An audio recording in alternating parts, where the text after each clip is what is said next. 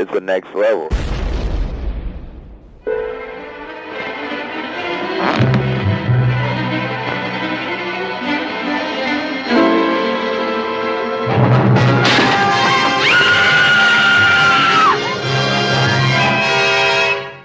Oh, it's you, Harry.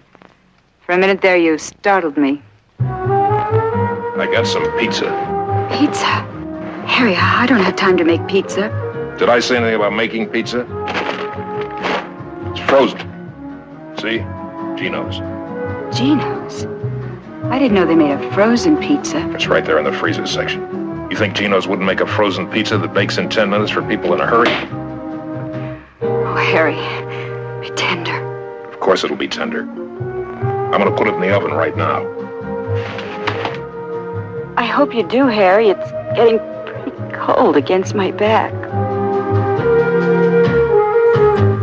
What the fuck?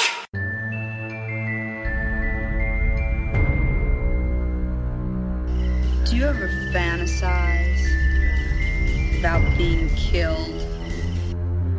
Do you ever wonder about all the different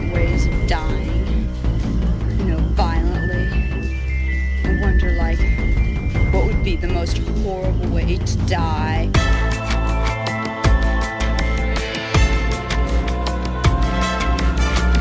Well, hello, Mr. Fancy.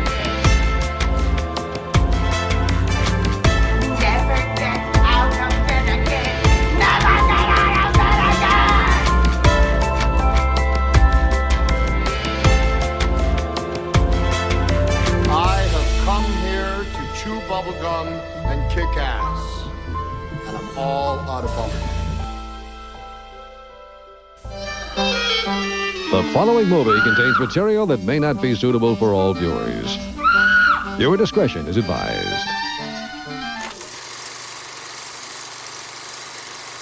Let's start on a controversial note. Because I have a question that I want to ask. I'm going to answer it as well, but I'm going to ask it. Is it really weird to think, possibly, that Halloween Resurrection is actually just a movie that was well before its time? I think, would it be safe to say it's actually a good movie? Is it really as bad as some might say? I mean, I don't think so. Think about it. I mean, there's there's a, a whole theme in this movie about the idea of watching others suffer on the internet. You know, they're exploring a dark and creepy, you know, haunted house, dark place in the world kind of thing, right? And they're all going to suffer.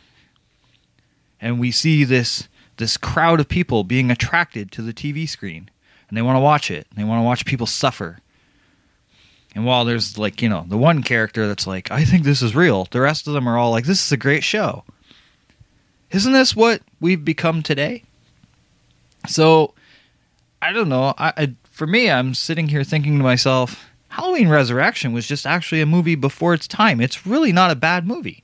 I mean, I don't know. I, actually, when I watch it, like it reminds me the movie Cradle of Fear. For those of you who have seen it, there it's kind of like four stories tied into one kind of idea. And the fourth story in that movie was called The Sick Room, where basically you logged online and you got to choose someone's fate, and they would suffer and blah blah blah blah blah. And I'm thinking to myself, you know, movies like that they were coming out in the early 2000s. I I think it was just they were misunderstood. I don't think they're actually that bad. I mean, because today you log on social media and like you know there's videos of someone being killed or someone being shot or something and it's like everyone is like drawn to watch it you know it's not that we necessarily support it i'm not saying that i mean the movie kind of highlights that point but I'm not always saying we we support the violence we see but we seem like we have to watch it we're like drawn to it it's like it's like a natural instinct so I don't know. Like it, it, for me, I'm thinking, you know, Halloween Resurrection. To say it's a bad movie, I don't really know if it's a bad movie. I mean, yes, the you know the Michael Myers mask, it it sucks, but the movie isn't. Oh fuck! Who am I kidding? It's garbage.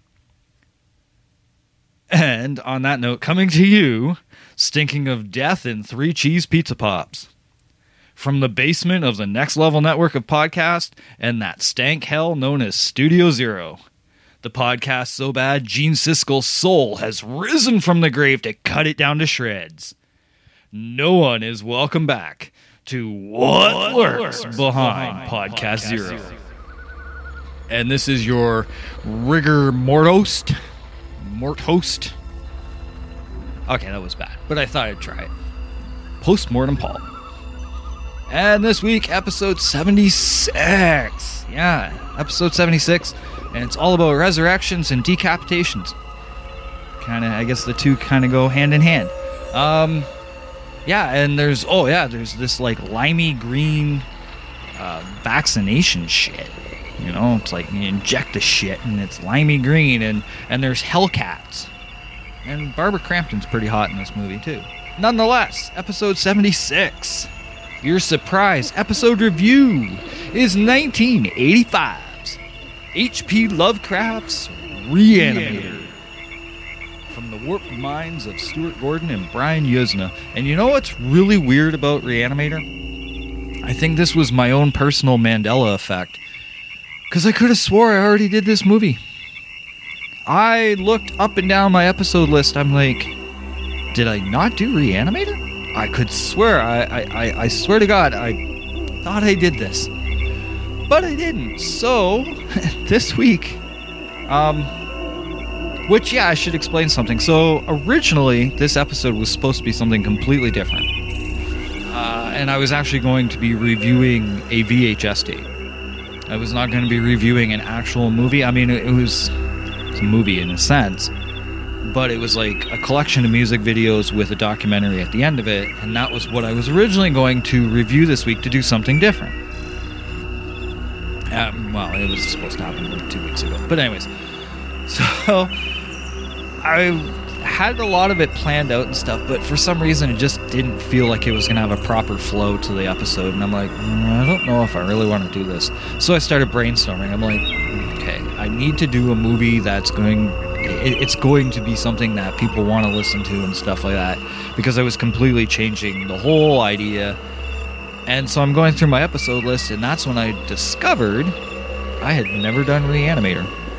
I've reviewed Dagon, which is my other, like, totally passionate love for a Lovecraft film. I mean, Dagon is one of my favorites, but I had realized I did not do Reanimator yet. So that's why this is happening. We're doing Reanimator. Um, also, is just because I, I might have been about a week ago or so screwing around on YouTube and I found, you know, Count Scary promoting Reanimator and I was like, oh, man, that's such a great movie. And it just kind of domino effect.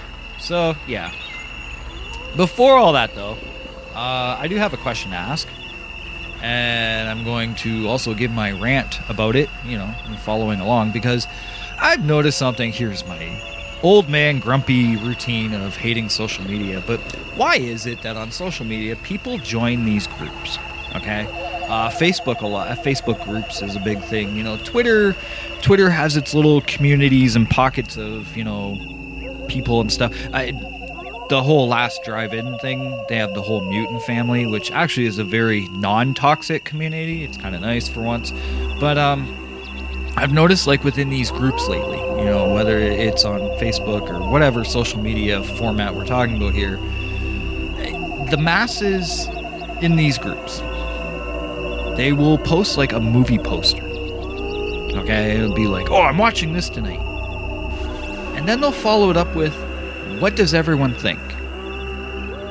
And my question to those people is this Why don't you tell me what you think about the movie? And stop looking for approval to like or dislike a fucking movie.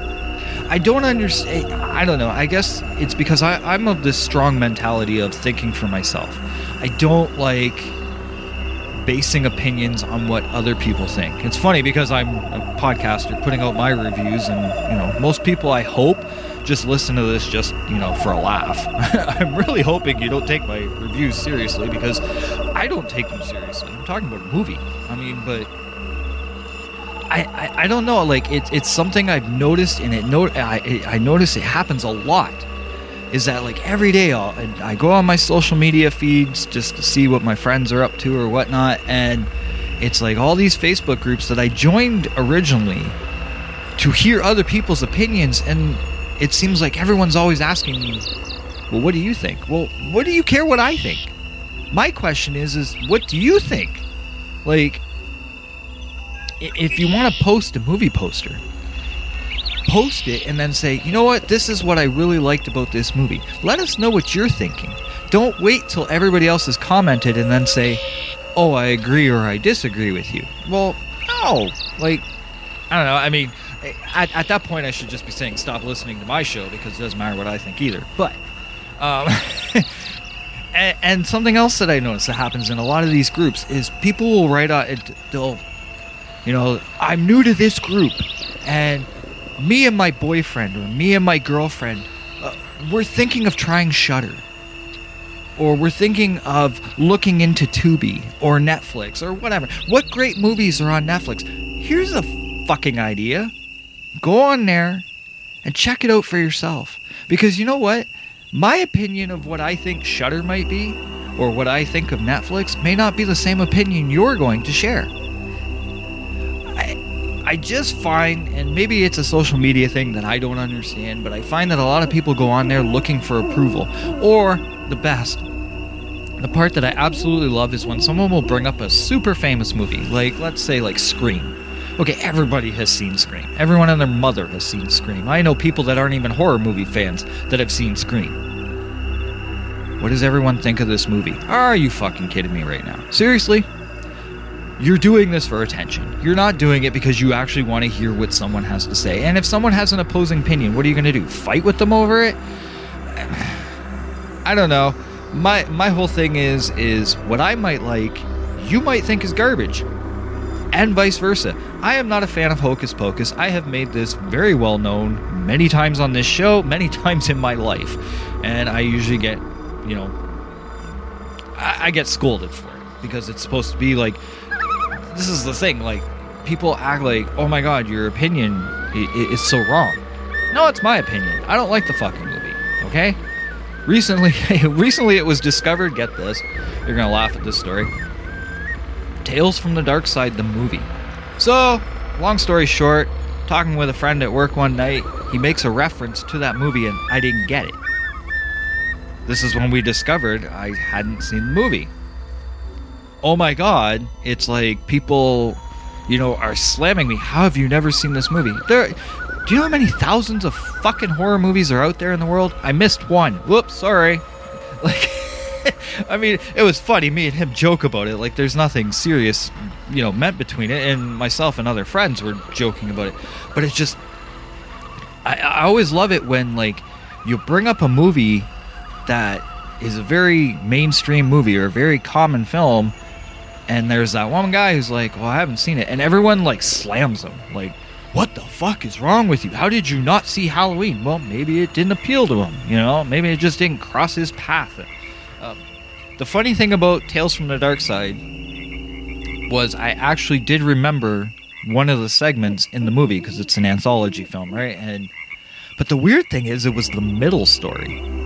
And I don't know why I didn't remember the first or the last story, but I remembered the middle story. So who the fuck knows? Maybe I was drunk when I watched it originally. I don't know. Um, in terms of the whole social media thing, though, and, and don't get me wrong, I get it.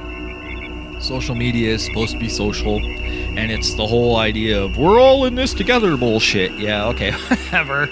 Um, but it's like I said to a, my, one of my friends the other day. I say, you know, I don't need approval from the public to like what I do. Um, and you know what, lurkers, you should be that same way. I, I, believe, honestly, love what you love and understand that others have the same right as you. But like it for yourself. And, you know, don't worry if someone else doesn't like it. Whatever it is. I mean, let let your happy or dark place, whatever you want to call it, but let it fill your heart with joy. Or if your heart is dead, I don't know, your inner soul, I don't know, just be happy with what you like. Understand others are going to like what they like. And if a Serbian film happens to be the movie they like, question their sanity. But that's besides the point. Um, um, ah, let's move on though. Uh, quickly. Oh, um, not horror related, but I wanted to mention this anyways. Transformers: War for Cybertron Part One, which they're calling Siege. Uh, six, six 20 minute episodes on Netflix. Really good, actually. Was quite decent. If you're a Transformers fan, I grew up in the 80s. You know, I that Transformers movie was my life back in the day. I loved the series and whatnot, like the first gen series. Um, so if you like that, I, I highly recommend The War for Cybertron. It was actually really good. Just hoping we don't have to wait too long for part two. Because we do know this world likes to fuck with us lately, and nobody knows when anything's being released these days. So we got part one. I'm just hoping part two comes in like maybe six months. I don't want to have to wait a fucking year for it, but it might happen. Uh, we do know that coming in October, though, Eli Roth's um, History of Horror, that, uh, what was it, 10 episodes, I think was the first season or something like that. Anyways, he's getting a second season starting in October on AMC, so that's pretty cool. What else? Marilyn Manson released a new single, We Are Chaos. That's some good shit, man. Uh, fuck. And here's another of my beautiful little rants. This is a very ranty beginning, but um, Marilyn Manson fans, they fuck with me sometimes. I, I don't understand them, you know, because here's the thing. Yes, Manson has evolved throughout the years. Some good, some not so good. I personally wasn't a huge fan of the Pale Emperor album, but I mean, it is what it is. But he releases this new single. It's something different, but it's very relevant to the times, which is what Manson does. And there were fans on there complaining, I wish he'd go back to the Antichrist superstar kind of sound. You know, he hasn't been the same since. Well, of course he hasn't been the same. He's evolving. He's he's he's evolving with the times as well. And then here the you'll have the other side of that that you have bands like ACDC, for example, that people will say, you know, it's the same song every fucking song. This band sounds exactly the same as they did in 1980. They haven't changed any. So Manson is damned if he does or damned if he doesn't, because you know you're going to have those fans that if he kept the same sound and he was doing the same thing for the last 20 years, people would turn around and say he never evolves. Because he changes his sound, they complain that he's evolved. Um, I personally like the new single. I think it's awesome. It's it's kind of good, really. Um, I've also been on a KMFDM kick lately, uh, which apparently, get this, according to the internet, is another band that have gone political. Okay, so here's another of my grandpa rants. I'm calling them grandpa rants because I, I'm just in a pissed off mood and I just want to let this shit out. So I've come to the conclusion that either on the internet, I think it's two two options when it comes to this. Either one, it's a trolling thing looking for attention, or B, people's comprehension skills have been sorely lacking for a very long time. Now I want to lean more towards A. I want to I want to believe that people are just trolling or looking for, you know, their likes and their shares and whatnot. But for all I know, maybe maybe it is B. Maybe people don't comprehend shit, and that explains the current state of the world. I don't fucking know. Anyway, I can now add KMFDM to the list of bands that supposedly have quote unquote gone political. You know, Rage Against the Machine, Madonna, Public Enemy, um, fuck Ministry, Dead Kennedys. I, I fucking loving the band names that like. I seriously go on YouTube and you'll see under some of their videos. It's like, you know, this band was good, and then they went political and they completely ruined it. They've ruined their sound. They're not even the same band that I liked in the 1980s. I was born in 96, but I liked them in the 80s. Like, seriously, it's like with KMFDM, here's my thing. Okay, so they, and we're going as far back as like the 1990s, right? Like early 90s. They had songs like A Drug Against War, uh, Megalomaniac, Brainwashed. Recently, songs like Fake News and Paradise.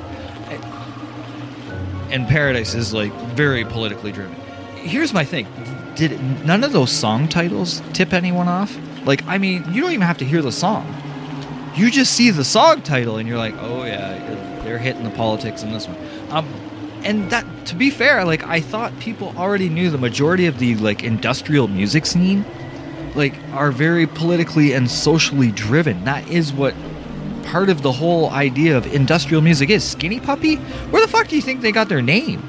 Their name came from the idea of test lab animals. Like, I don't know. Anyway, I guess I should stop the whole grumpy man, like old man routine thing. I'm not a senior, but I feel like one when I start bitching like this. But I don't know. I need to move on with the show. Um, oh, you know what? One other thing I do kind of want to mention though. Um, kind of explained why I did the whole Halloween thing at the beginning of this, but so I was finally able to uh, complete my Freddy Krueger collection on VHS. And I'm, when I say that, I mean like I'm talking like all Nightmare on Elm Street films plus Freddy's Nightmares. I have like all the VHSs I need, minus there's what the the um, the making of Part Four or whatever. That one, it's gonna take me a while to find that one. That one's a tricky one to find, but I can honestly say that like you know. My Nightmare on Elm Street collection now, my Freddy Krueger collection is done on VHS. I'm very happy about this, and that happened this past week as well as my Halloween collection. Halloween Resurrection was the last one I needed. I had put it off to the last because it's pretty much my least favorite in terms of the VHS movies. Um, I mean, honestly, the movie movie is garbage. I, I was joking at the beginning when I'm like, well, you know, maybe it was a good movie. No, it's really not that good. I mean, I don't know. Busta Rhymes, I've actually kind of grown to actually like his character in the movie.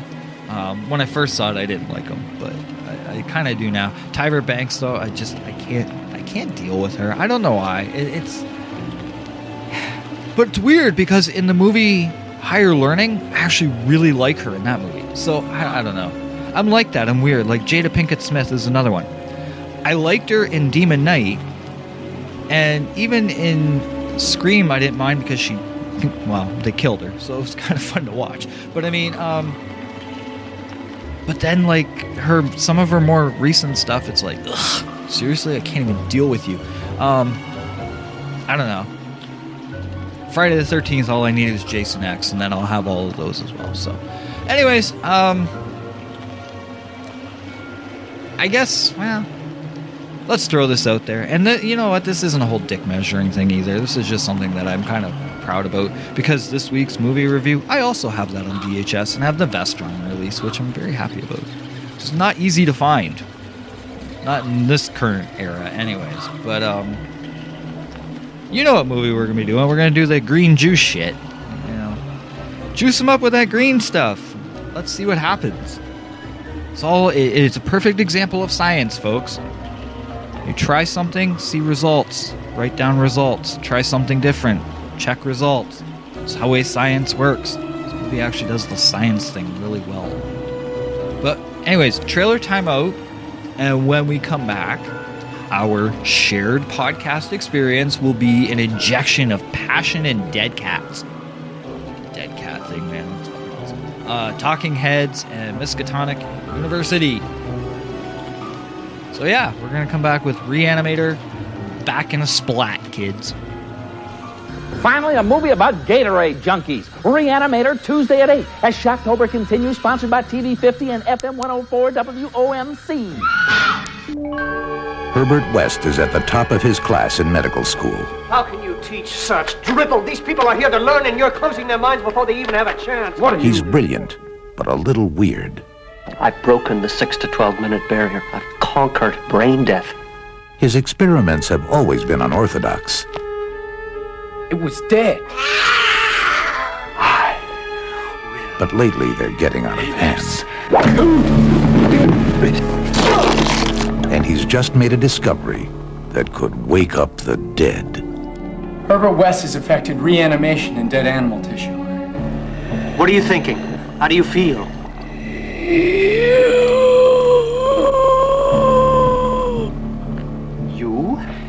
Cc's of reagent being administered. Once you wake up the dead, you've got a real mess on your hands.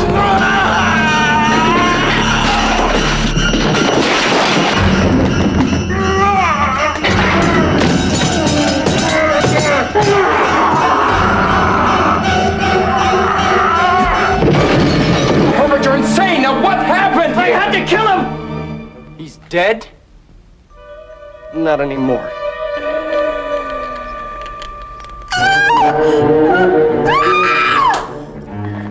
Herbert West brought a lot of dead people back to life, and not one of them showed any appreciation.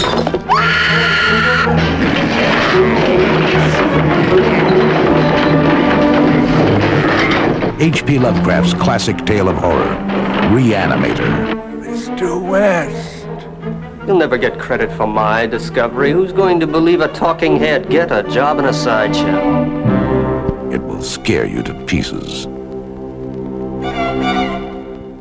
Reanimator. It'll scare you to pieces. So Grandpa Postmortem Paul is back. Maybe I should just call myself like Grandpa Paul. I'm really grumpy.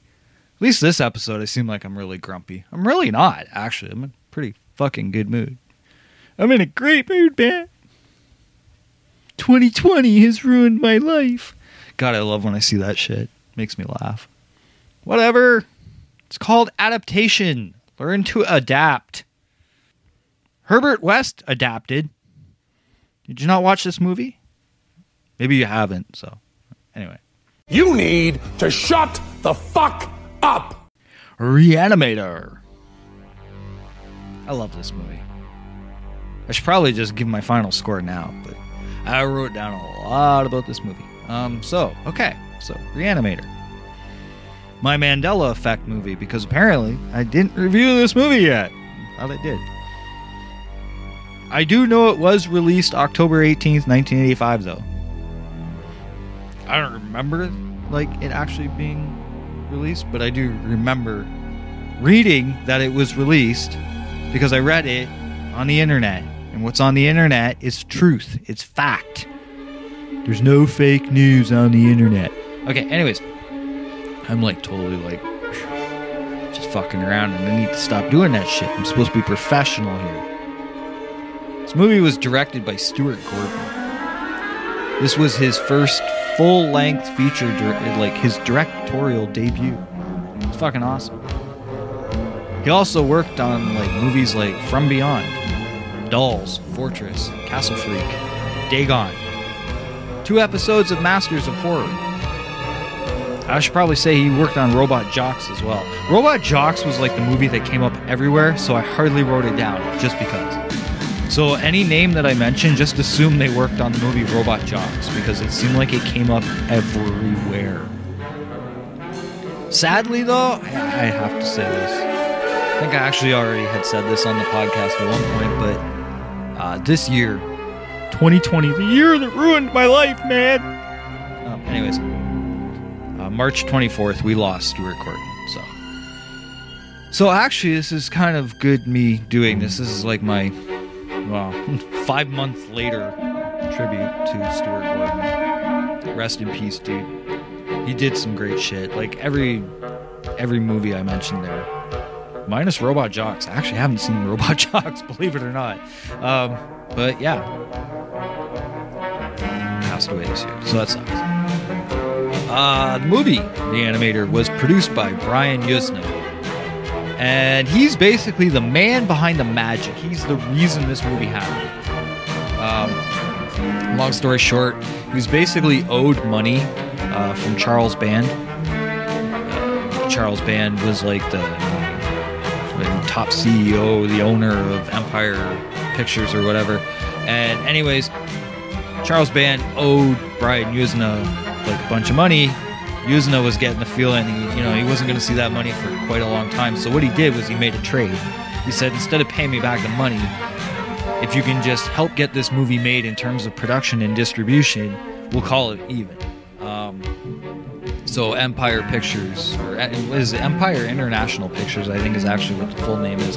Anyways, they basically released this movie for him and helped with production costs and whatnot. So um, Yuzna was also responsible for a lot of awesome movies like From Beyond, Dolls, Bride of Reanimator, which he directed as well, um, Silent Night, Deadly Night 5, Return of the Living Dead 3, which he directed that as well.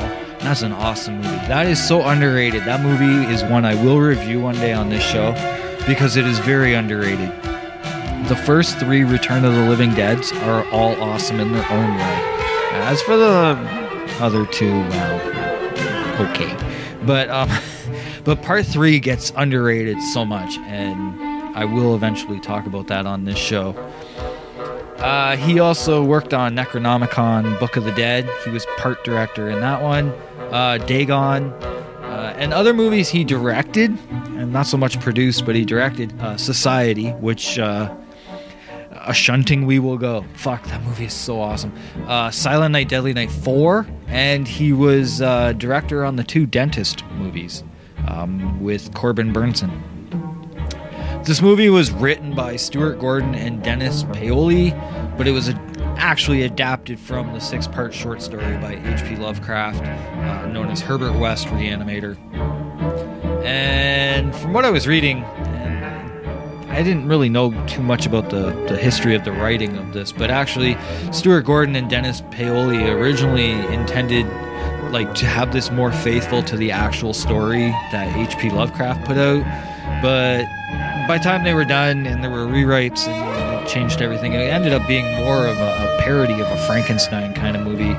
And I know also there was something about the idea of originally the idea for Reanimator was they wanted it like to be like a 12 part like series or something.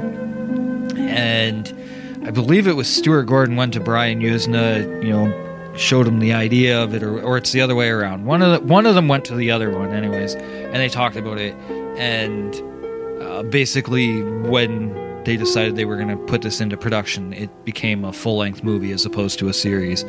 Um, it, interestingly enough, I have never it, I've never seen uh, in recent times anyone talking about making this into a series, which would actually probably work very well, especially like you know with something like HBO or Shudder. I, I wouldn't go Netflix. I'd stay away from Netflix, but. Um, but that that said, like the Haunting of Hill House is fucking amazing, and that's on Netflix. So I mean, it is what it is. Um,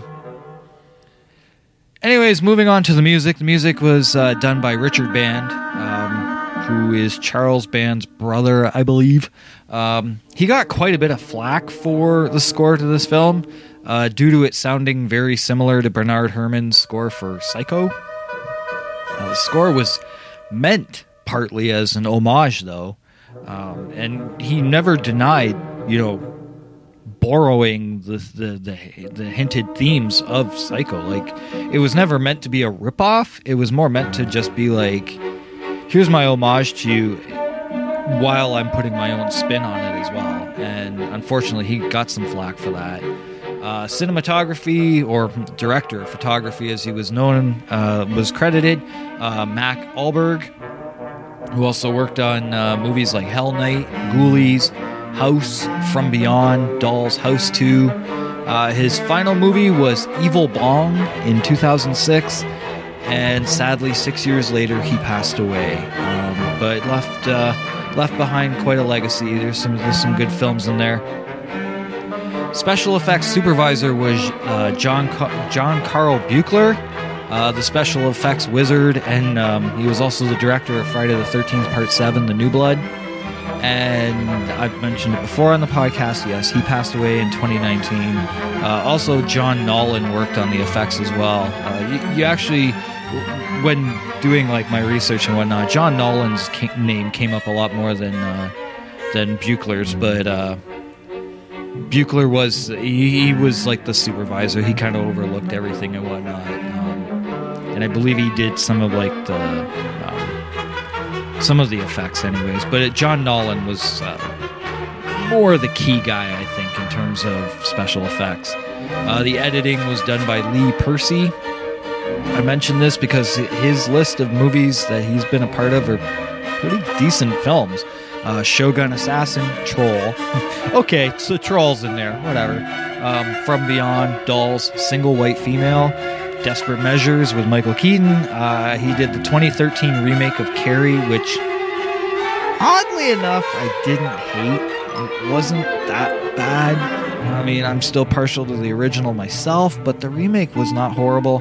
Uh, he also worked on the movie Snowden, not just to name a few. I also am going to mention one of the stuntmen for this film because it was George P. Wilbur. They credited him as George Wilbur, but it is actually George P. Wilbur, who, for those of you who know your Halloween trivia, he was uh, the shape or Michael Myers, whichever you want to call him, uh, for Halloween 4 and Halloween 6. So, and he did stunts for this uh, this movie here. Um, our starring cast. And okay, so the first one I'm going to mention, I'm not going to lie, I wrote down a lot of shit for this guy because he's done a lot. His resume is fucking huge. You know who I'm talking about? I'm talking about our Herbert West. I'm talking about Jeffrey Combs. Jeffrey Combs, I didn't myself personally, I didn't realize he was in so much shit that I've seen over the years.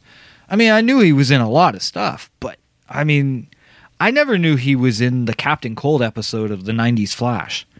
I didn't even realize that. And I mean, I have that series. Like, it, John Wesley Shipp's Flash is fucking fun, man. I mean, it's campy as fuck, but it's fun to watch. Also, never realized that in like the later episodes of like Batman the Animated Series or like the New Adventures of Batman, as it was called um, when it was on TV, he was the voice of Jonathan Crane, aka the Scarecrow. I didn't realize that. Um, but I mean, he's also been in stuff like The Frighteners uh, with Michael J. Fox. He's been in all three Reanimator films, obviously. Uh, the movie Would You Rather, which, not gonna lie, was not bad. I enjoyed that one. Um, he was in Frightmare, which I believe came out in like 1983, 19, 1982 or 1983. I believe it was 83 though. Um, From Beyond. Uh, he was in an episode of Freddy's Nightmares. I never knew that, and yeah, I I do remember watching that. Like I, unfortunately, I have five VHS tapes. I don't have the full series, and each VHS tape has one or two episodes. So I don't have the full series. I have like really bad downloads that I got off archive.org, but I mean, I haven't really watched them because the quality is not the greatest. Never I didn't even realize he was in one of those episodes. Um, he was in the movie Fortress. I knew that. He was in Necronomicon.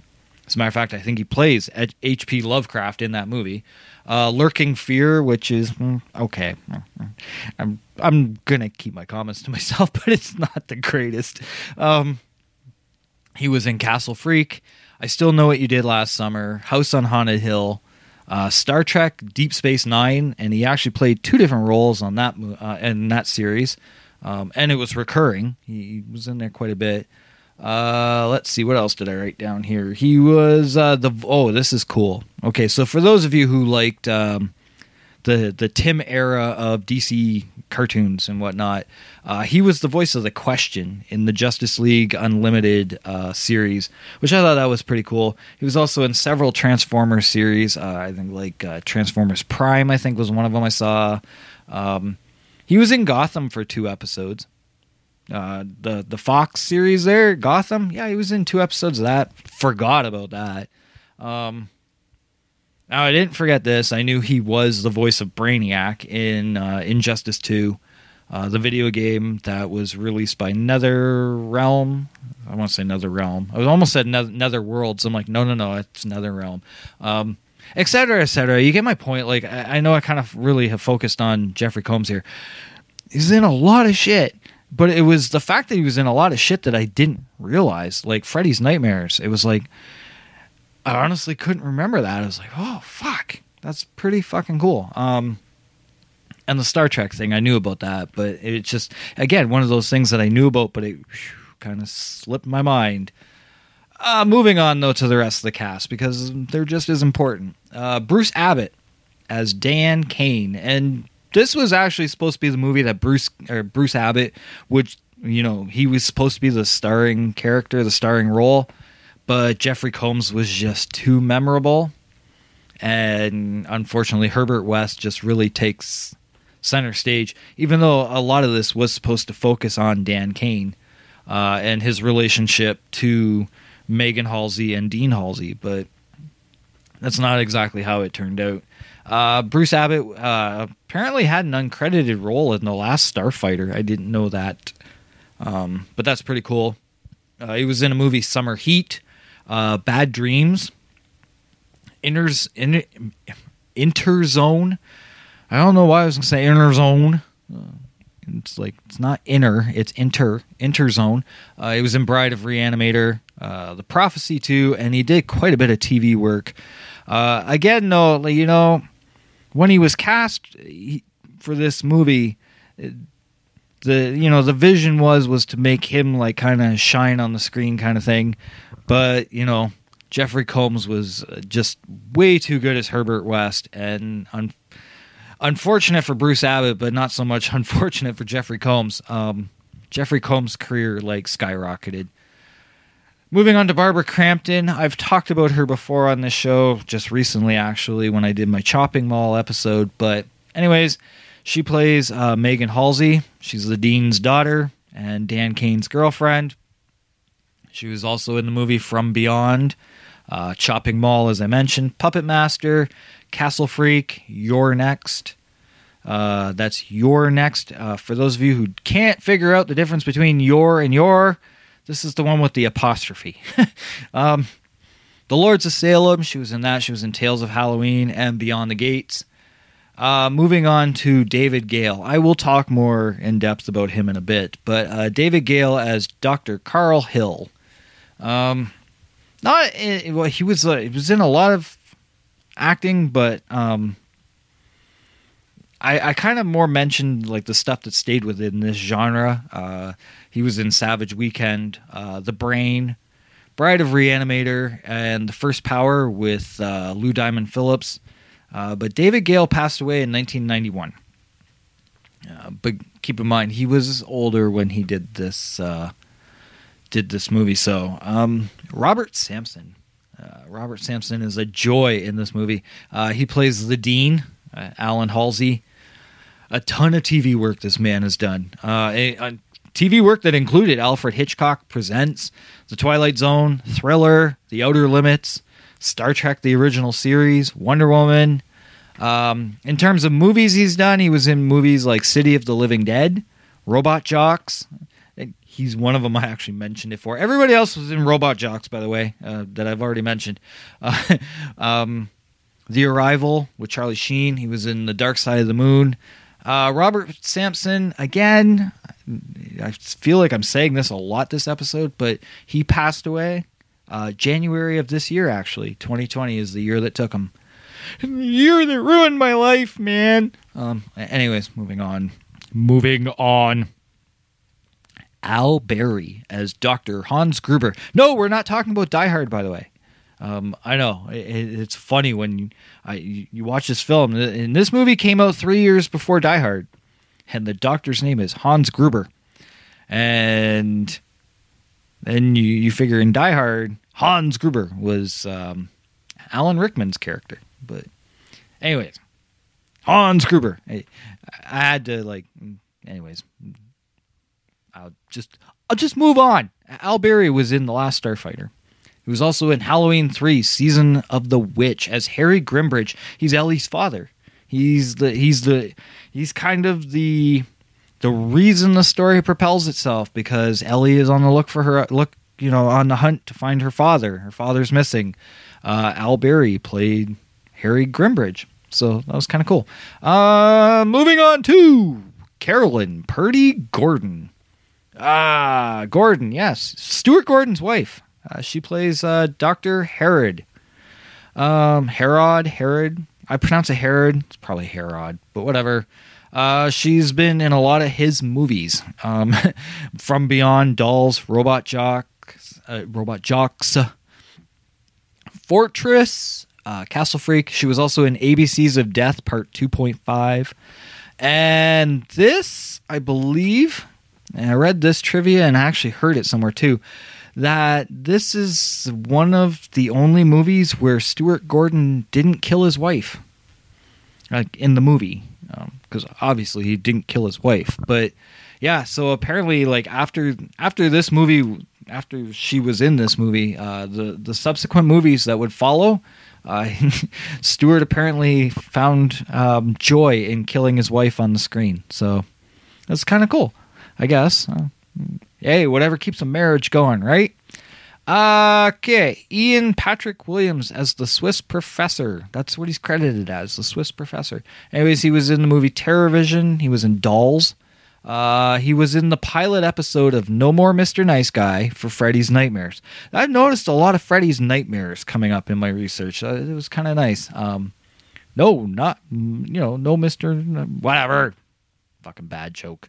Um, Ian Patrick Williams, though, did a lot of TV work, which also included voiceovers for Batman the Animated Series and Batman Beyond, and he was in the show Dexter, so I thought that was worth mentioning. Gerry Black as Mace. Mace is our security guard in this movie. I love this guy. He is a highlight when he's on the screen. Anyways, he was also in National Lampoon's Vacation. He was in Mr. Bomb, Death Warrant, Silent Night, Deadly Night 5. He was in The Howling 6, uh, The Freaks. He was in the movie Blank Man. He was in Volcano and did a lot of TV work, which also included The A Team, All in the Family, Kings of the King of Queens, uh, all to name a few. I fucking love this guy though, and he has probably one of the best quotes in the movie, which comes early in the film. Uh, when they're talking about the morgue, and he's like, "Don't know why they keep locked doors around here. Nobody wants in, ain't nobody getting out." I fucking die laughing every time he says that because it is so true, and it makes no sense. Why would they put locks on the fucking doors? But whatever. It, hey, in 2020, anything's possible. But this was 1985. But still, um, I love him. I, I the security guard dude just fucking kills me in this movie. Let's just tie this all up though. The budget for this movie was a, a whole whopping nine hundred thousand dollars. The box office gross was two million, and that's a nice win. Uh, distributed by Empire Pictures, as I said earlier. The runtime was 86 minutes. That was cut down from 150 minutes. This movie was two and a half hours long when they first filmed it. Uh, and the movie is unrated. There is no rating for this film. Quickly, the synopsis for this film. I got this straight from the back of the Vestron VHS box art, um, and I wrote the whole goddamn thing out. Reanimator, H.P. Lovecraft's wildly outrageous tale of grisly horror that has become a modern cult classic almost overnight, comes to home video to haunt, thrill, and delight the mad scientist in us all. Reanimation, the science of bringing dead creatures back to life, is Herbert West's dream. West tests his secret life rejuvenating potion on some cooperative corpses at a local morgue. It's a success, but only a temporary one, as the dead spring to life, reacting violently to their reanimation. Zombies are loose, and now West cannot control the very beasts he recreated. The born again dead are unstoppable. Even severed body parts take on life, like so many split worms. Herbert West has a serious problem.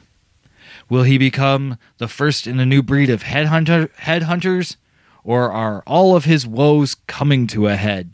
There's a lot of the head talk in this. Reanimator, an intense film of spine tingling effects and macabre humor. Now it's time for my notes from the Miskatonic University. And yeah, this is an interesting movie. There's a lot of interesting shit about this. Uh, I, I, like some of the back, like behind the scenes shit that I, I found out about this film.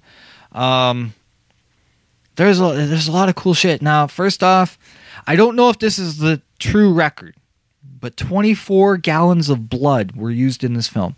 24 fucking gallons of blood. Now, I'm not sure. Like, I thought Evil Dead 2 had more. I could be wrong about that. I didn't actually go that deep into my research, um, which I probably could have, but it seems to me that I, I remember somewhere hearing that Evil Dead 2 and Dead Alive were the two bloodiest films in terms of the amount of blood used. But I could be wrong on that. Anyways, this is definitely up there. Uh, and Stuart Gordon said that he recalled during the filming of this movie that his feet constantly felt like they were glued to the floor or that they were sticky to the floor. He was constantly sticking to the floor. Um, when Reanimator was originally released on videotape, there were two versions available. There's the unrated theatrical cut, which is the one I have, and there was the edited R-rated version. Um, they they came out with an R-rated version for uh, back in the day. Certain video stores um, would not release, like they would not rent out movies that were unrated. So there had to be a rated version in order for um, certain video rental places to rent the movie out. And also, um, the reason why was because the MPAA considered movies that were unrated as X. Um, God, that X rating, eh? Like, anyways, so the thing is, and this is interesting because in the R rated version, much of the gore was taken out. All that blood and all the gore and all the guts and the goop and all that, a lot of that was taken out. But it was replaced with various scenes which had been deleted for pacing purposes. Remember, I said this movie was originally 150 minutes long, right? Well, a lot of those deleted scenes that they took out to bring it down to 86 minutes, they then put in place of the gore that they took out. So, and that included the whole subplot with the fact that Dr. Hill had like he he could hypnotize. He could hi- hypnotize people.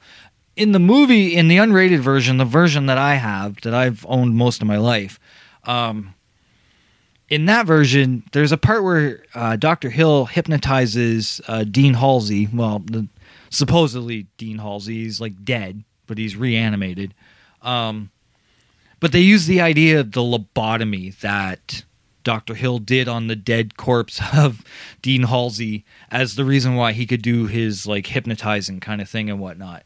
Um, which kind of doesn't make sense because then later on he tries that hypnotizing thing on Megan Halsey, but she's not lobotomized. She's just naked on a fucking gurney. But anyways, they put that subplot back in for the R-rated version. Um, and I believe it was also sometimes used in TV versions, which, yes, if you can believe that or not, this movie somehow or another was edited for television. I don't know how you showed half this fucking movie, but that's that's another story that I'll get into in a few minutes. Um, but yeah, so they put the whole subplot back in of uh, of the idea of that Dr. Hill could hypnotize people. He was a hypnotist or whatever. Um, there's also supposed to be a scene in the R version that showed Herbert West injecting himself with the reagent to keep himself awake. Um, but that's not in the unrated version. Uh, what was the other thing I saw about? Um, so yes, the German Blu-ray release, which I, I do not have my hands on, uh, came out in 2013. Has what it, it's the version of that film is known as the integral cut. That's basically where they took the R-rated version and the unrated version and merged them as one. So it goes from being 86 minutes to now 105 minutes, so an hour and 45 minutes. Still, there's still obviously stuff that's cut out because, like I said, the original version was 150 minutes. So you have 45 minutes missing still, but it kind of coagulates the two. And I use that word because of we're talking about a very bloody movie and what does blood do? It coagulates. So I thought that was kind of cool. It, me being smart. SMRT. Uh, the reagent itself. It's got that really bright green, glowy effect look to it. Yeah, well, the reason why is because it was the liquid you get in a glue stick or glue stick, a glow stick. You know the um, you get those like bright green glow sticks and whatnot. Well, they use the liquid in that as the reagent, as the the um, the juice, the Kool Aid that he likes uh, injecting in people. Herbert West likes ingesting, inje- ingesting, injecting in people. Okay, and here's the cool thing about that because the original film, when, when Stuart Gordon originally wanted to film this, he wanted to do it in black and white. Now, that would have sucked if the whole movie was black and white. But something that kind of occurred to me is, is if this movie had been filmed in black and white, it would have been cool to have the reagent still be green and everything else be black and white. That would really fucking stand out. It'd be really sharp. Um, but it's in color, and that's a good thing. I'm glad this movie is in color because the colors are nice and vibrant and they're fun. Um, this uh, this movie, uh, just in terms of little trivia, which leads into my next point. Uh, so this movie was one of the 13 films shown on Shudder's 24-hour marathon for The Last Drive-In. The uh, at the time, which was meant to be a, a, a one time deal. And we've since moved on and we're getting season three. Um, but yeah, when Joe Bob did that 13 film all night marathon thing, this was one of the films that was featured in that. Um, sadly, the, the sort of the lost opportunity of that, but I mean, I get it because they really didn't expect that that was going to take off is it's too bad he couldn't have had like Jeffrey Combs or Barbara Crampton or Stuart Gordon on the show with him. But the the, the guest thing kind of evolved later on. Um, I mean, he did have Felissa Rose for uh, Sleepaway Camp, but it's just it's a shame. But I mean, at the time when you know when Joe Bob did that that marathon, it was supposed to be you know we're doing this one time, we're never doing it again kind of thing. And well, hmm, anyways, the fans spoke and Shudder listened. Um, this movie, so this kind of leads into a little bit of my backstory with the movie. So the movie was also featured on Shocktober in 1986 on the UHF Detroit Channel 50, um, WKBD, and it was hosted by Count Scary. You guys have heard me talk about Count Scary on here before.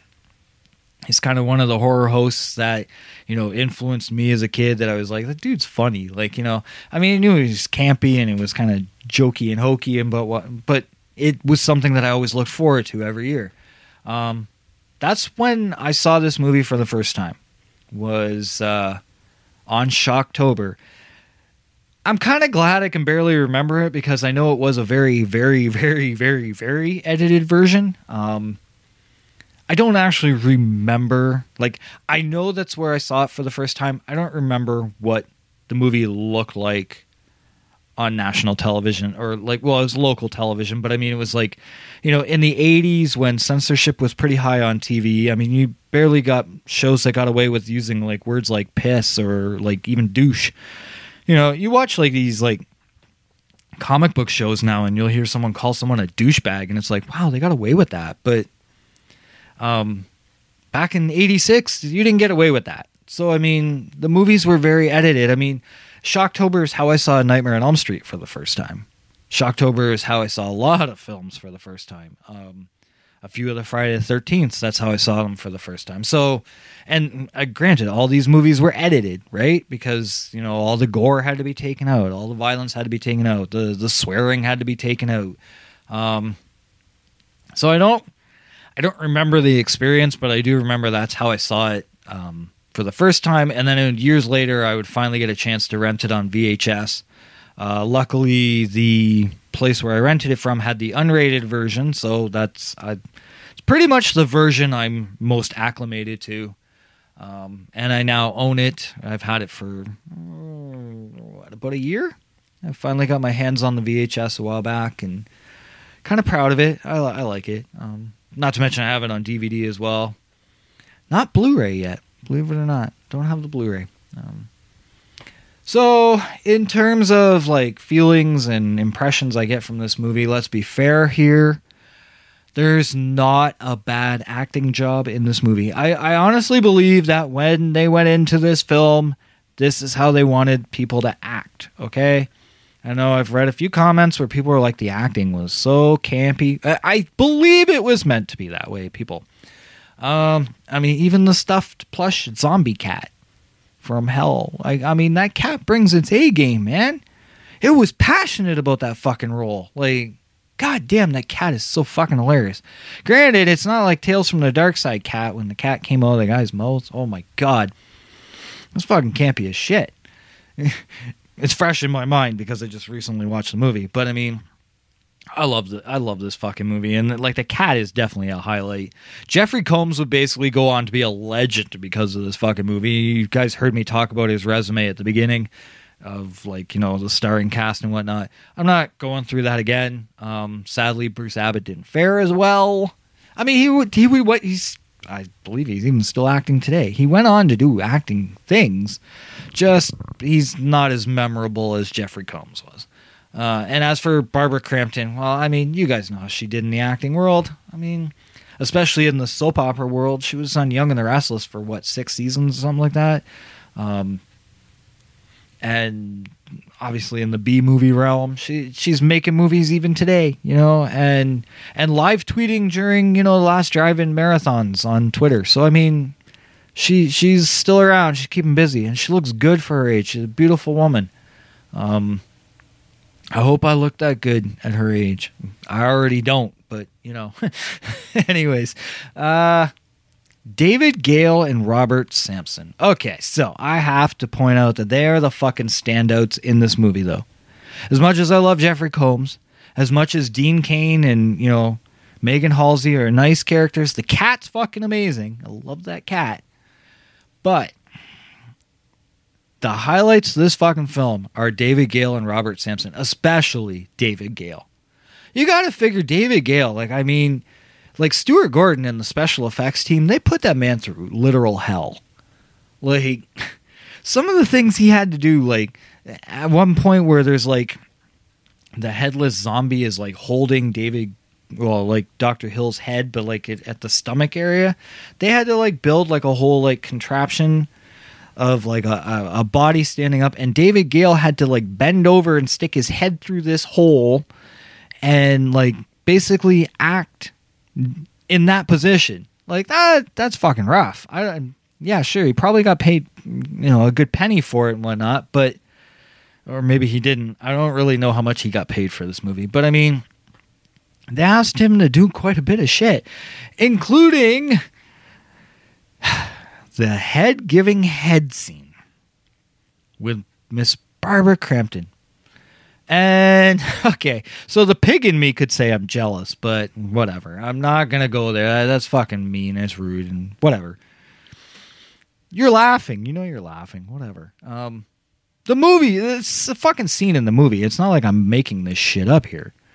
But rumors have it, and this is kind of sad, but rumors have it that because of that scene, because of the scene where it's like the head is about to, you know, fillet a young and helpless Barbara Crampton.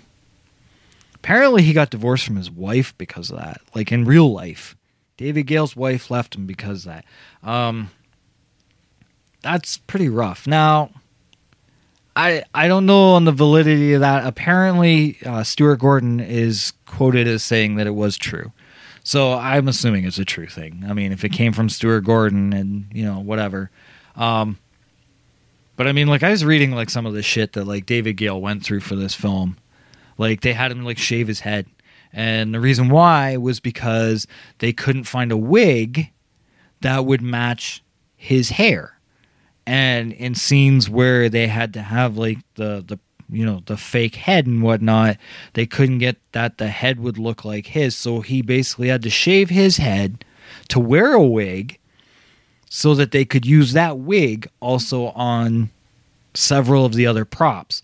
So like, you know, I mean, you're sitting there saying, "Well, yeah, what? It's hair; it'll grow back." And you're right, but still, it's like, I don't. I I assume they must have during the auditions. They must have warned him, "You're in for a rocky road, dude. Like, it's not going to go easy on you." Um, and then Robert Sampson is just amazing as a dead man who's like lobotomized and hypnotized, and it's just it's fucking funny to watch. Um, in terms of the head giving head scene, supposedly it's been said that this was the first movie to ever have a scene like that.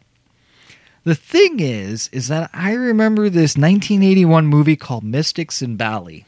I know it's a, you know, Asian film, so it's not mainstream, it's not Hollywood, it's not American, so fuck it, it doesn't matter. But it does matter, and I believe there's a scene where a head gives head and that was in 1981. So I do not believe that Reanimator is actually the first movie to have that kind of a scene. Um, now, whether or not Stuart Gordon borrowed the idea from Mystics in Bali, I have no fucking clue. I don't know. Mystics in Bali is a fucked up movie. It's a lot of fun, but it's fucked up. Um, uh, but yeah, I, I, I just need to like put a, a punctuation point on this. David Gale, Robert Sampson, they both played some really fun dead guys. I got I got to end it on that. Uh, the music, the music is fun, it's perky, it's brilliant. Richard Band created a fucking gem with this score. Eh, okay, so he borrowed a bit from Bernard Herrmann. Whatever. It's an homage. We, we're all about the homages in 2020, so I don't know why in 18, 1985 they couldn't get on board with that too. But whatever. Um, it, it whatever. It, it's it's a great fun little score, and I mean when you listen to it, you know it's Reanimator. You can tell the difference between Reanimator and Psycho. So fuck off. Uh, the blood and the effects. Oh my god, the blood, the blood, the blood. Um, like I said earlier, I'm not sure if Evil Dead 2 or Dead Alive or this one, which one is the top. It's something I probably could have researched, but I didn't. Um, so sue me. Um, but yeah, it's definitely up there. Uh, the highlights of this film for me are definitely like the the demon cat is fucking hilarious. The Schwarzenegger body double zombie dude um, who actually kills Dean Halsey, he's fucking hilarious. The security guard. And yes, we all know at that point when uh, what is it? Um, Dr. Hill's like well the zombie version of Dr. Hill is going into the morgue and fucking the security guard is reading like oh, what's the name of that magazine too but you can tell it's like a fucking porn magazine and he looks up at the door he sees the door is closed it's locked and he's like break time it's like dude you are so going to beat your meat right now aren't you? It's like it but it's fucking hilarious. Like it's like, uh, what did i write? I wrote we all know break time meant he was going to animate his meat to life. Like it's like what the fuck? But it's so funny. And like just oh. And I love that quote about like the the locked doors. Like fuck, that the security guard. We needed more of him in the movie. Um, and Do- David Gale's performance as Doctor Hill once he's decapitated and reborn is just it's it's a gem to watch. On top of the fact that yes, Herbert West is uh, fuck just fun. So okay, before I go into my actual final rating of the movie, normally I like to like pick quotes from critics and whatnot, and uh, this was interesting because I usually highlight two guys. You know which two I'm talking about. I grew up watching them, right? So Siskel and Ebert are something that if you're an 80s kid, those were like your movie critic names, along with Leonard Maltin. Those three always kind of stood out. So, I'm doing Reanimator. It's a movie from 1985. I know both Siskel and Ebert were alive and well and reviewing horror movies and usually hating them. So, I was like, let's see what they had to say about this movie. Surprisingly, Gene Siskel did not hate this movie. I mean, he gave it two and a half stars out of four fucking Gene Siskel. This is a guy who usually gives every horror movie a zero. So I mean, the fact that he gave it a two out of a two and a half out of four, I'm like, wow. Did anyone check his temperature? Anyways, I love his quote. His quote is like, "Oh, those crazy doctors. When will they ever learn to stop messing around with the natural order of life and death?" It's true. When you think about it, even doctors today, like in here we are in 2020, and doctors are like you know, it's all about life and death and shit. Hmm. I mean, I get it. It's their occupation, it's their job, whatever. But I was just like, yeah, in this movie, they're crazy. Okay, whatever. The mad scientist kind of doctor. It's the mad scientist genre. Roger Ebert even topped Siskel by giving it three out of four stars, and he wrote, I walked out somewhat surprised and reinvigorated, if not reanimated, hint, hint, uh, or wink, wink, whatever, by a movie that had the audience emitting taxi whistles and wild goat cries. Dude, I wish I'd see this movie in the theater with him then. Like, fuck, this sounds like it was a lot of fun. Um, Paul Attanasio of the Washington Post said Reanimator is splatter heaven. Yep, it's not wrong. Uh, based on the sci fi novel by H.P. Lovecraft, Reanimator's gore is exceeded only by its wit. Yes, this movie is very clever. The dark humor in it is awesome. And if you're not one for dark humor, some of it will probably go over your head, but this movie is actually fucking funny. Um, I recently had a, t- a discussion with a friend who has tried watching this movie, but they just can't seem to get past the initial beginning of it. And I was telling him, I'm like, you have to approach it as a comedy if you approach it as a horror film, you may not get what they want you to get. You got to look at it more in the humor aspect and then just enjoy the film as it is. Um, and so I, I thought, like, you know, uh, Paul's comment there about like the gore is exceeded only by its wit. Yes, absolutely. Um, Janet Maslin, I've mentioned her on the show before uh, from the New York Times, usually hates horror films. She wrote Reanimator has a fast pace and a good deal of grisly vitality. It even has a sense of humor, albeit one that would be lost on 99.9% of any ordinary movie going crowd. I love the fact that she points out that this movie is not for everyone, but if it is for you, you will fucking love it. That is awesome. Bill Kelly of the South Florida Sun Sentinel. Well, he had this to say about the movie. Because Reanimator is so poorly acted and directed by Stuart Gordon, whose first film this is, there is no tension to break, so the gruesome scenes are just clinical and dull. Hey, Bill, why don't you stop being so dull yourself, you dumb bitch? Seriously, poorly acted?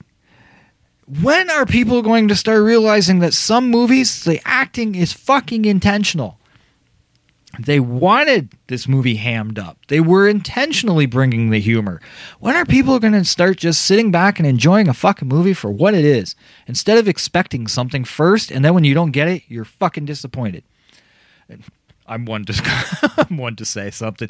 That was me with Blair Witch, you know, Book of Shadows and fucking Alien Covenant. But anyways, uh Klaus B is a fan comment that I caught on the net and I wanted to to just point this out. This came from a fan where he wrote a rare case of comedy horror working on all levels.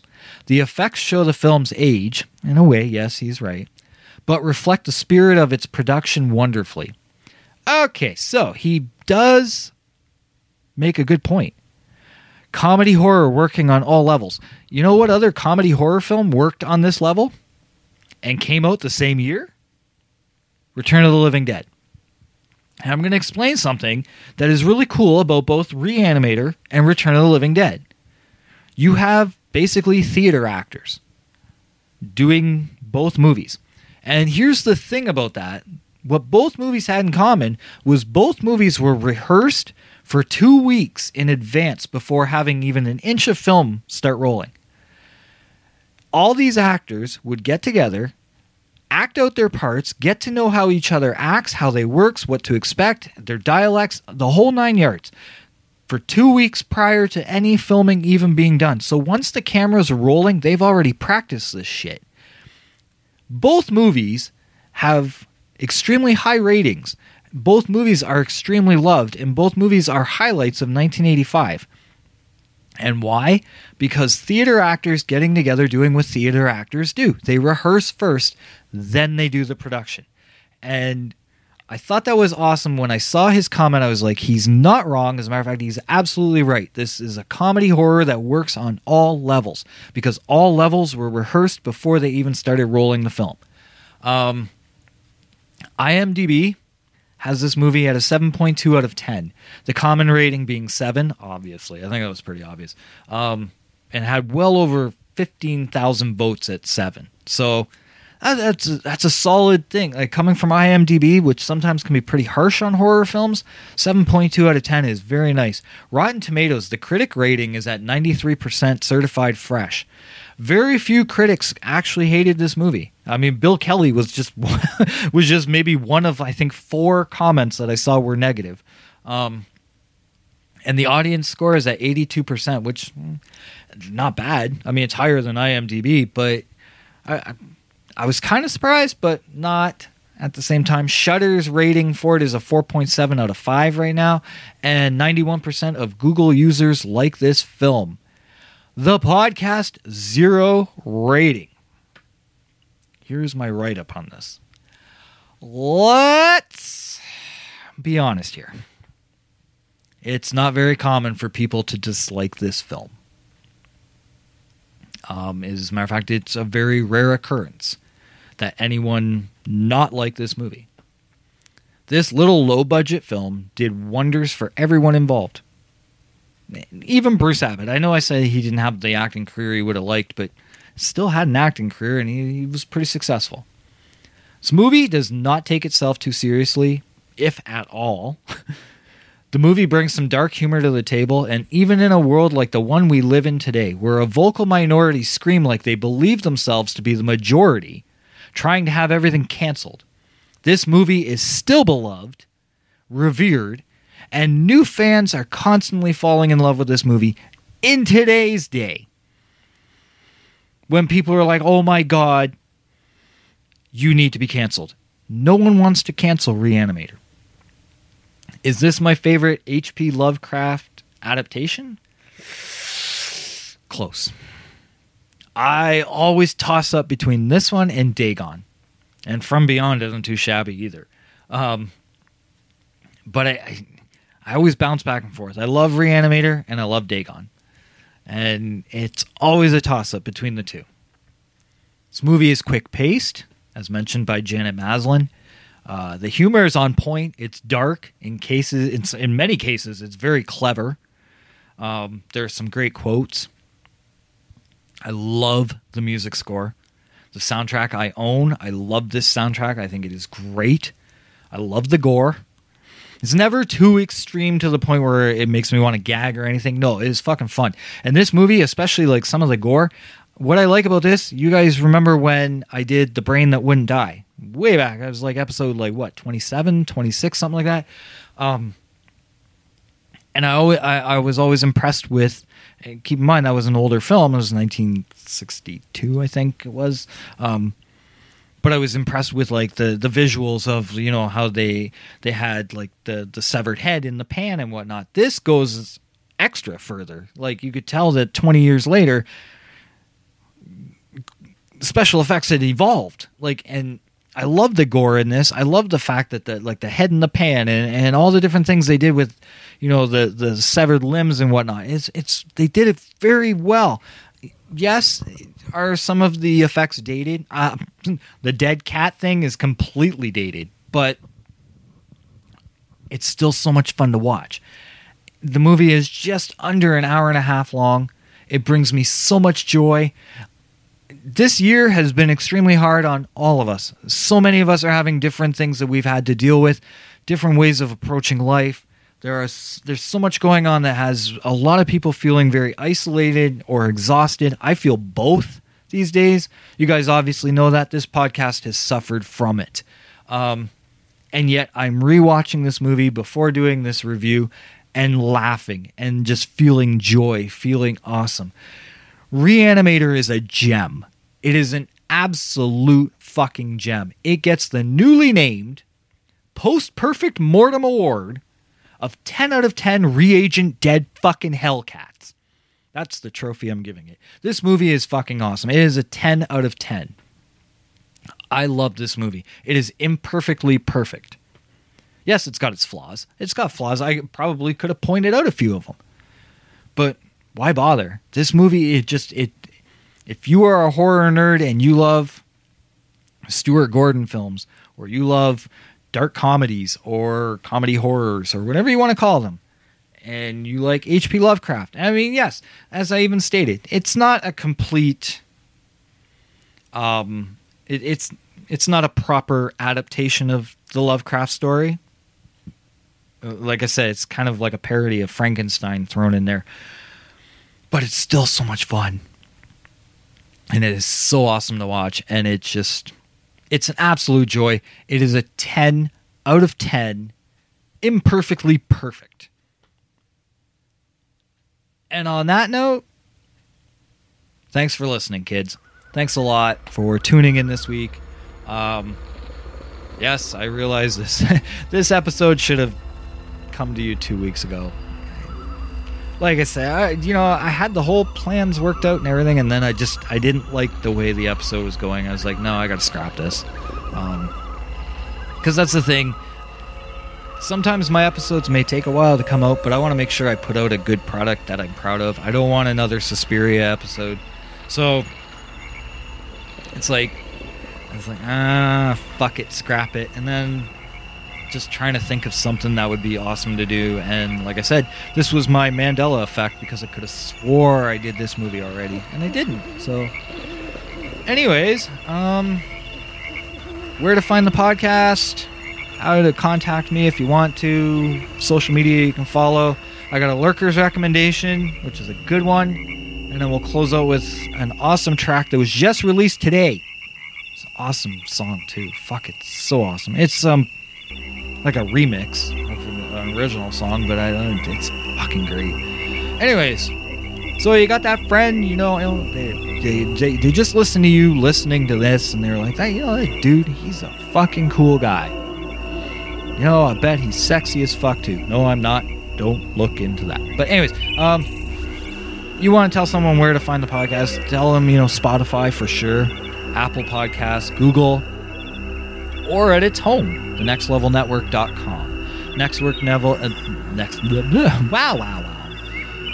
The nextlevelnetwork.com slash podcast zero. Or they can go to what lurks behind podcast zero at dot, dot com, at dot com, no, dot com. Wow! I am fucking this up badly. I'm leaving it all. You can all laugh at me. Hmm. Point and laugh. Haha. Isn't that what we do these days? We point and laugh at people. Oh no, sorry. That that's insensitive. Oh, don't laugh at people. Facebook.com slash what lurks behind podcast zero. Point and laugh at me on there, okay? It's awesome to laugh at people on social media. We're gonna get ripped apart for saying that, but fuck off, I don't care. I'm telling you to laugh at me. You can go ahead and do it. Um, Instagram, what lurks behind podcast zero. Uh, on Twitter at WLB podcast zero. Lurker's recommendation. Let's move on to that stuff. So, Lurker's recommendation is a movie I watched recently that uh, took me by surprise. I did not think I was going to like it, and I fucking loved it. And it stars Tim Robbins' son and Arnold Schwarzenegger's son. Miles Robbins and Patrick Schwarzenegger are in this film. And this movie, like, it caught me by surprise because I saw the like the poster artwork for it, and I was like, oh, okay, whatever. And then I was like reading the synopsis, and it, I don't know, the synopsis just didn't really grab me that much. Like, it was like, you know, uh, guy's imaginary friend comes back and kind of makes him do weird shit and stuff, and I'm like, okay, what is this fucking Winnie the Pooh gone dark? Like, I, I don't know, it would just seem weird. Anyways, the movie's called Daniel Isn't Real. And wow, it was fucking awesome. It was kind of like Mr. Robot meets Donnie Darko. And then has like an American Psycho feel to it. I was like, fuck, this movie's awesome. So, I'm recommending Daniel Isn't Real. It's on Shudder. For those of you who have Shudder, you can also, I believe, you can rent it through Google. Um, I think you can rent it on YouTube actually as well, and Apple, uh, Xbox.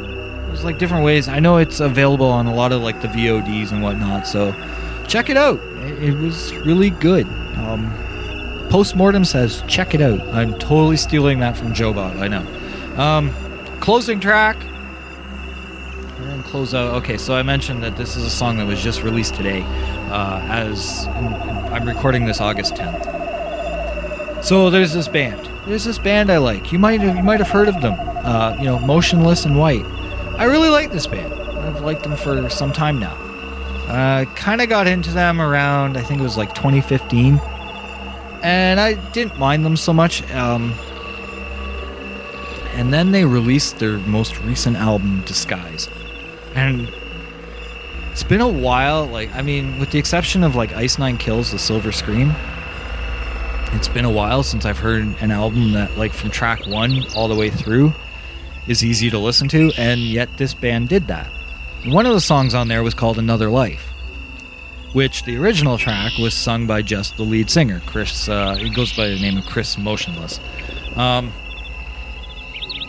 anyways, they re-released a, or they re they released a remix version of it today, uh, featuring guest vocals from the female artist Curly. And I'm not gonna lie, like at first when her her vocals started, I was like, "Mm, I'm not sure. And then all of a sudden, she actually starts singing, and I was fucking blown away. I was like, God damn, I think this song is better than the original, and that doesn't happen often with me.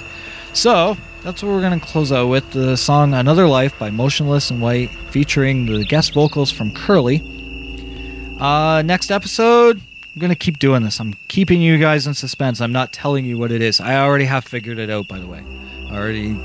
And I'm not going to, you know, be like, oh, god damn, this sucks. No, it, the movie I'm doing next is awesome. So, well, awesome in sense of that there's a lot to talk about.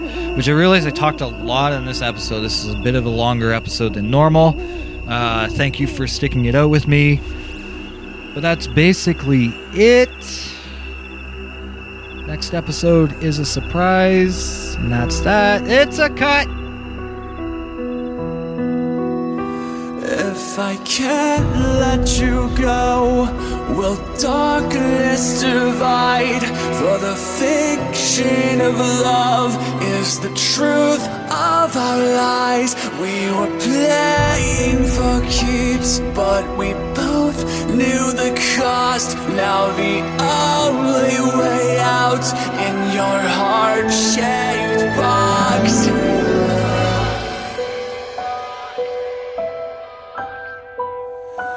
But I hate that it seemed you were never enough. We were broken and bleeding, but never that I made you the enemy. And I hate that your heart was the casualty.